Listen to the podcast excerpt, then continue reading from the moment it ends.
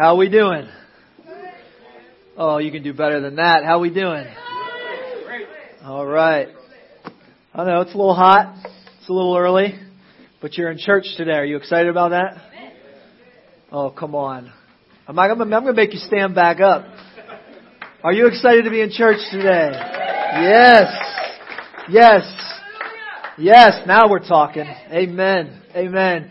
Let me ask you a question. What is Jesus most known for? Don't answer. I just want you to think. You never know when it could be a bait and switch. You give us a microphone up here, you know, we just we think power goes straight to our head. But no, seriously, what what is Jesus most known for? If I could ask it a different way, I'd ask you this. What characterized Jesus' ministry on earth and what characterizes his ministry through the church now? If you had to answer that question, if we were in the streets of Ybor and I walked up to you with a camera and a microphone, or we were over here having coffee at the hall and I rolled up into your grill with a, that's your face by the way, you know, just working on my lingo, trying to bring it up to speed. No, it's not working for me? Thank you. Thank you. You got to ask the young people. It's all about the young people, right? Who says young people anyway? Anyways, I feel like my dad. Old people. anyway, what was I talking about? I'm kidding. No, what characterizes Jesus? What characterizes Jesus? Who is Jesus? If I was to ask you that question in the middle of the week when you were doing life, if I was to go to a stranger at any of those places I just mentioned, if I was to go to you and you would drop the facade that you put up on Sunday and ask you what characterizes Jesus the most? What characterizes Jesus' church the most? I'm not sure the answer I would get. And that makes me sad. And I want to start in this place that what characterizes Jesus most in this moment, in this time, in this culture, does not characterize Jesus' church most. I asked four people in random places this week that question. And every one of the four answers was negative. One of those people was a Christian. The other three wanted nothing to do with Christianity. And it puts in perspective who we are and what we need to be about. We're in a series on miracles, and we've been talking about that we act in faith not because of what God does, but because of who God is, and the fact that God can and will and has done miracles means that He can and will do miracles in your life. But as we talked about, that we often come to Jesus like the dad in the Gospels whose son is possessed by an unclean spirit, a demon. And we often come to Jesus and say, God, I believe. Help me overcome my unbelief. And that's most of our story. It's most of our story because we're human. But there's a miracle that took place that segues into all the other miracles. Because when you ask that question, what characterizes Jesus most? Who is Jesus? The answer that ought to come back every single time is love. Love. The Bible says that God is love. Why then, when we roll into our city and ask the question, is love not the answer that comes back? I would suggest that it's not that people who aren't following Jesus have mission drift. I would argue that it's those of us that are following Jesus that have mission drift. Am I making sense to somebody? We're a good news church, though. If somebody lift up your voice and say, Good news. All right? Okay, so the state of the church may not be totally good news, but here's what I want you to know. you're in a church that believes in good news. Can I get an amen? Right?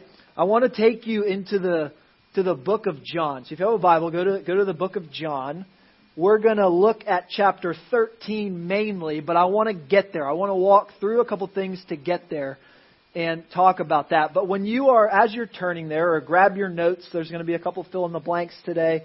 They were in your worship guide. If you have the YouVersion Bible app, you can get that out. Go under events, and you should see Redeemer City Church there, and you can follow along that way. And we want you to get the most out of it. So follow along there. But as you're turning there to John 13, I want to I want to think about that for a second. What what characterizes Jesus most? And I've already said love, but think about all the miracles that he did. Think about the compassion that he had. Think about when he came up on a hill and overlooked his city. Our city is Tampa. Our city is the Tampa Bay area. Jesus came up on a hill and looked out over his city, which was Jerusalem. And what does the Bible say? He began to weep. He began to weep because he knew that the people that he loved were going to reject him. But we're, we're coming to John chapter 13 and we're going to look at this.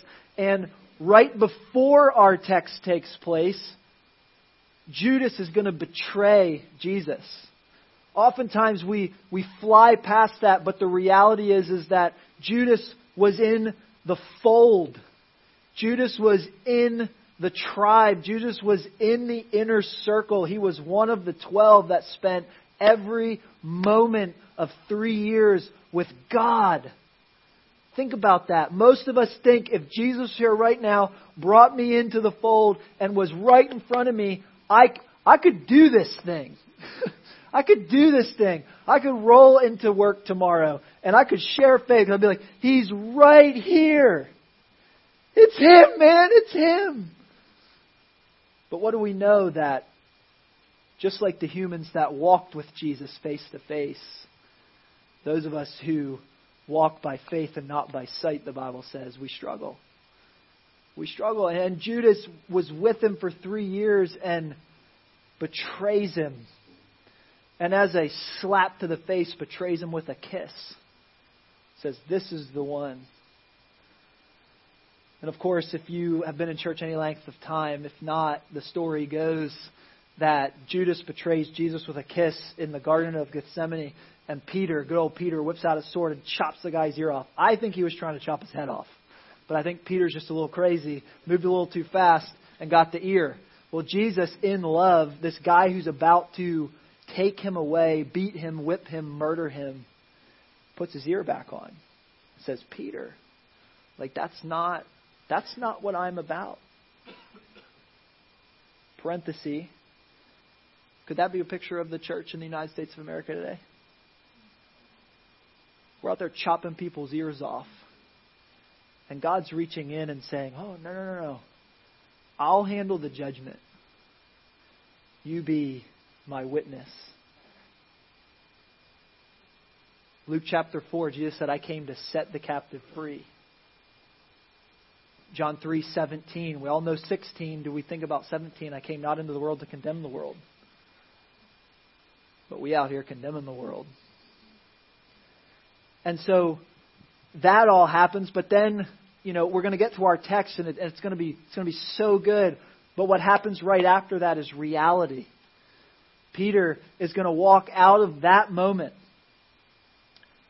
watching Jesus betrayed, chopping a guy's ear off, Jesus giving what we're going to study, and then Peter goes and denies Christ three times and even cusses a girl out in the process. So I say all that to say that uh, the text we're going to look at today, I wish wasn't a miracle. That, that, that I know ought not to be a miracle. But the greatest miracle gives way to this miracle that you and I have a chance to walk through every day, and it's this idea called love. But I want to get there first. So the Bible says this in John 15:13. You don't need to turn there, but you can maybe jot it down or you'll see it in your notes there. Here, here here's what the Bible says. Greater love has no one than this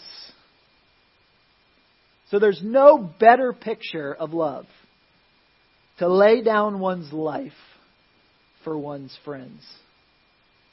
Romans 5 and Colossians 1 would take that even further and say, You were once an enemy of God. You were an enemy of Christ.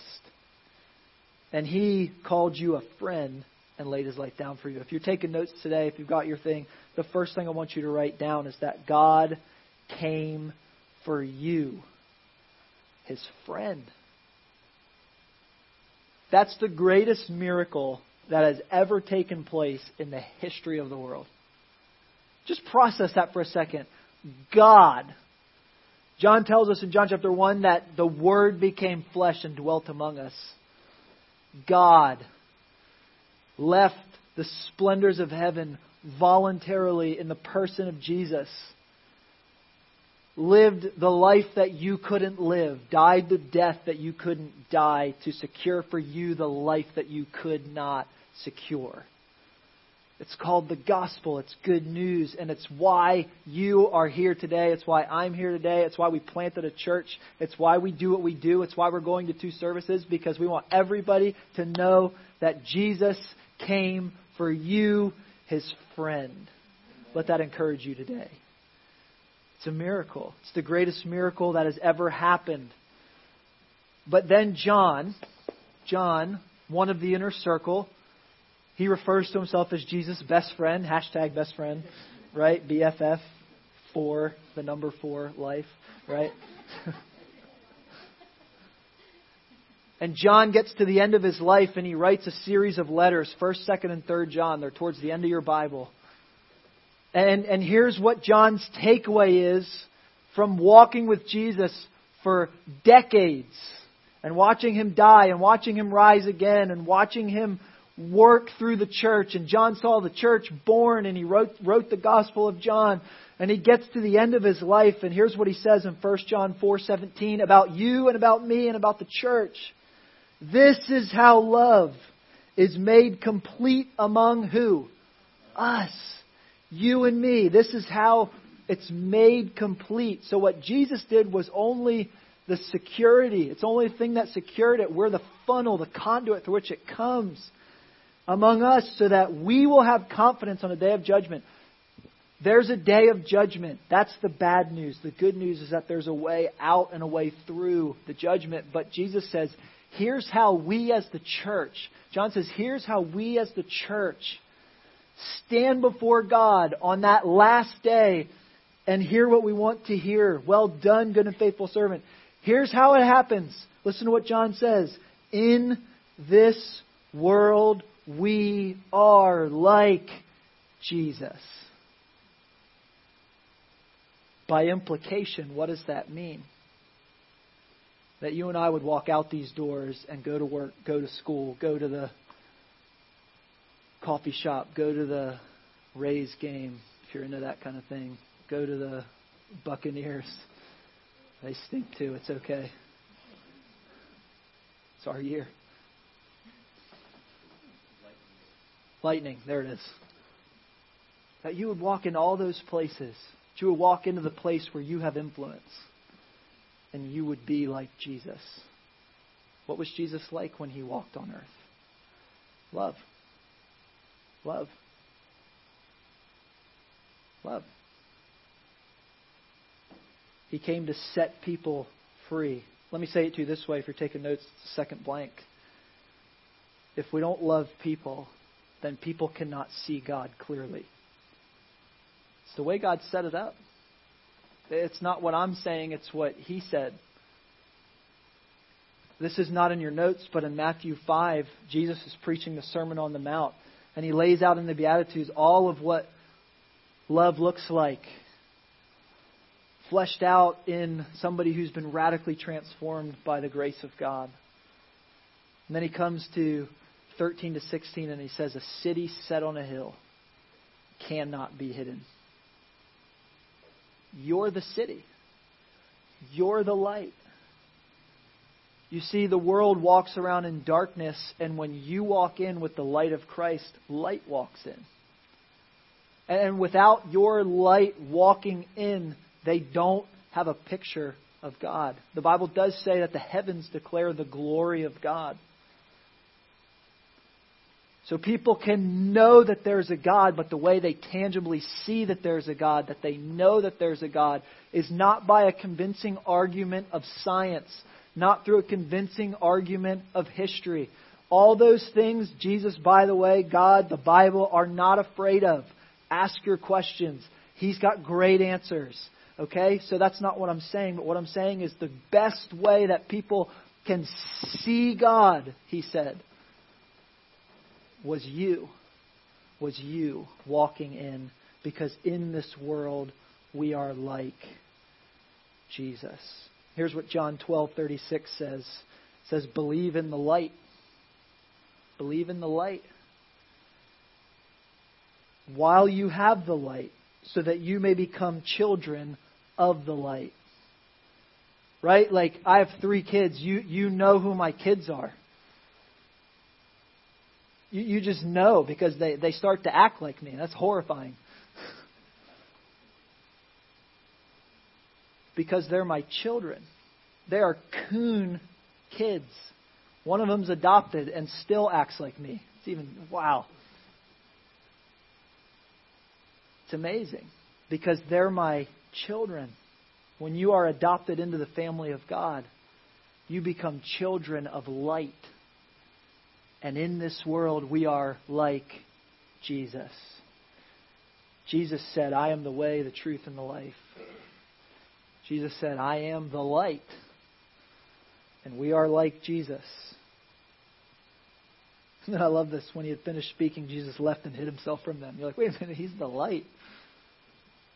Because he came to die. And after he rises again, he sends the church on mission with power of the Holy Spirit to be the light. It's an amazing thing.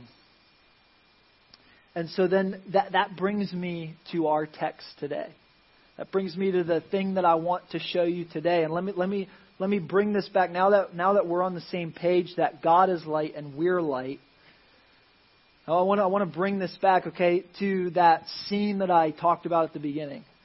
So Jesus is just betrayed by Judas. And in just a short while, he's going to be denied by one of the closest people to him, by the guy who says, I'll never deny you, by the guy who just chops somebody's ear off. I never, I, I still don't understand that, how Peter's chopping a guy's ear off and then denying him. We're fickle people, aren't we? We are. We are. And so that, that's the setting. And so Jesus is talking to his disciples, these guys who walked with him face to face. They were with him. And, and here's what he says to him in John 13, 34 and 35. Here, here's how it starts. A new command. Lift up your voice and say new. I, I mean, I'm God's messenger. I'm not his editor, but I just want to say this isn't new. so why does Jesus call it new? Let's look at it. It says, A new command I give you love one another. From the very beginning of the world, what was God on a mission for? Love. From the very beginning, when Adam and Eve fall, what's the immediate response to that? God says, I'm going to come and I'm going to crush the serpent's head. From the very start, it was always about love. It was always about Jesus. It was always about rescue. And yet Jesus walks with these guys. They've, they've seen him love people. They've seen him cry with people. They've seen him pray with people. They've seen him heal people. They've seen him raise people back to life. And then Peter chops the guy's ear off in anger. And Jesus says, A new command I give to you. A new old command I give to you. Love one another. What does that look like? As I have loved you, so you must love one another. And it's by this, by this, everyone will know that you are my disciples if you have love if you love one another. You see, this is the way the, this is the way God's economy works. It's law plus gospel equals good news, right? Because here's the reality: when we hear something like that, if you're honest with yourself and I'm honest with myself, we can go through the Rolodex in our head and we can figure out that we're not very good at loving one another. And if we're not good at loving one another, how can I go out there and love the whosoever wills in the world? You know, Jesus said, I'm, will, I'm not willing that anyone should perish, but that all should come to repentance. How many people is all? I looked it up in the Greek. It's all. It means all. It's everybody. But how will they how will they see God clearly? By the way we love one another. By the way we love one another. It shouldn't be a miracle, but it is a miracle. And the reason is because you and I are sinners. We're sinners. That's just the reality. We are not who we ought to be. But Jesus came so that we could be who we ought to be and that we could reach others for Him so that they can be who they ought to be. That's the beauty of the gospel. That it's not about us, it's about what Jesus can do through us. That's why Jesus can say, My burden is light. Because all he's, all he's looking for you to do is surrender. And if you surrender and Jesus comes in, light goes out. When light comes in, light goes out. It's the way it works in God's economy. But here, here's what I know because I am alive and I am a human. Some people are hard to love. One of you believe me. The rest of you are too afraid to say it. Let, us just let's let's turn that screw a little bit more. The one you're supposed to love the most, most your spouse, your girlfriend, your boyfriend, your kid, is oftentimes the one we show the least. Right? Am I the only one that lives like that? A little help? You're all like, I don't know what you're talking about. We're we're great. I'll pray for you, pal.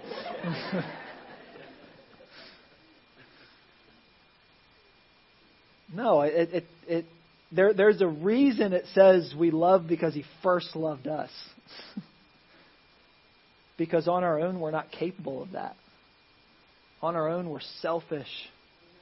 On our own, we seek for ourselves. But with Christ, we can serve others expecting nothing in return because I have everything that I need in Christ. I think of it this way it's the last blank in your notes. God loves me, I can love them. You know, one of the things that we love at Redeemer City Church is bridges. We're building bridges. We look around our country and what we don't see, we see a lot of division between red and blue. You follow me? Between black and white, between rich and poor, and you can fill in the blank. It's all around us. You know, you, you know. But what is the result of light coming into the church and the church taking light to the world? What's the result of that? People can see God. People can see God. Listen to what John 1 4 and 5 says. In him was life, and that life was what? Light to all mankind. The light shines in the darkness, and the darkness has not overcome it. You can walk out these doors and be light in your world because God already promises you victory. We walk in victory, not for victory. Does that make sense? We walk in it, not for it. John 8:12 when Jesus spoke again to the people, he said, "I am the light of the world. Whoever follows me will never walk in darkness, but will have the light of light." You have the light of life. If you know Christ, you have been set free and you have the light of life. What an amazing thing that tomorrow, when you walk into work, when you walk into school, when you walk into your kid's room, and you have the hardest job of all as a stay at home mom, or you're like, whatever it is you're doing, you can bring light. You can bring life because you are life and you are light because of what Jesus did for you 2,000 years ago. You can do for others. Amen? What an awesome thing. We're going we're gonna wrap up a little bit differently today. I'm going to have the band come up and play. And I want, I want to take a minute. Here, here's what I know. Some of you, you want that. You want that. But you just can't see that. Satan has put some things in your life that are blocking the light. The light's still there, but Satan's got a foothold somewhere. But here's another promise that the Bible gives us. Here's another promise. It said, if you resist the devil, he will flee from you. That's a promise. That's a fact. Right? So why don't you stand with me? The band's going to pray. Pray. They're going to play. And I'm going to pray. But I also believe that God moves when we move. We studied that a couple weeks ago. That it's in your faith, He'll move. So I'm gonna I'm gonna ask you to do something that's a little uncomfortable for you. I believe that there's somebody in here that needs to come down here and just let us pray over you. Because you need hope. You need life. You need the light to shine in the darkness. And so, if that's you, I just encourage you to come. Just come on down. Right now. Don't wait. Just come. I know that's uncomfortable. I'd be wildly uncomfortable too. But there's no safer place than in here. Jake, why don't you come up with us? You, you come up on that side. We just want to pray because because it, it doesn't help us to doesn't help us to pretend, does it? Doesn't help us to pretend. We need Jesus, don't we? We do. We do. And I know everybody in here, you could be standing up here. I know you can. I know you can. I could. I, I should be. I, I was up here first, by the way because I need it. I need it. And every one of you has things going on. But you know what? Jesus is the same yesterday, today, and forever. And He loves you, and He's for you. And if He's for you, who can be against you? That's what the Bible says. So let's take just a moment. Let's pray over these family members that have come up. Just ask God to do what only He can do to bring light, to bring life where there is none. And I'm going to pray the same thing for you. So let's pray. Father, we are so grateful for Jesus. We're grateful that you know the number of hairs on our head. You care about the birds. You care about the grass. You care about the flowers, the Bible says. How much more does your Heavenly Father care about His children?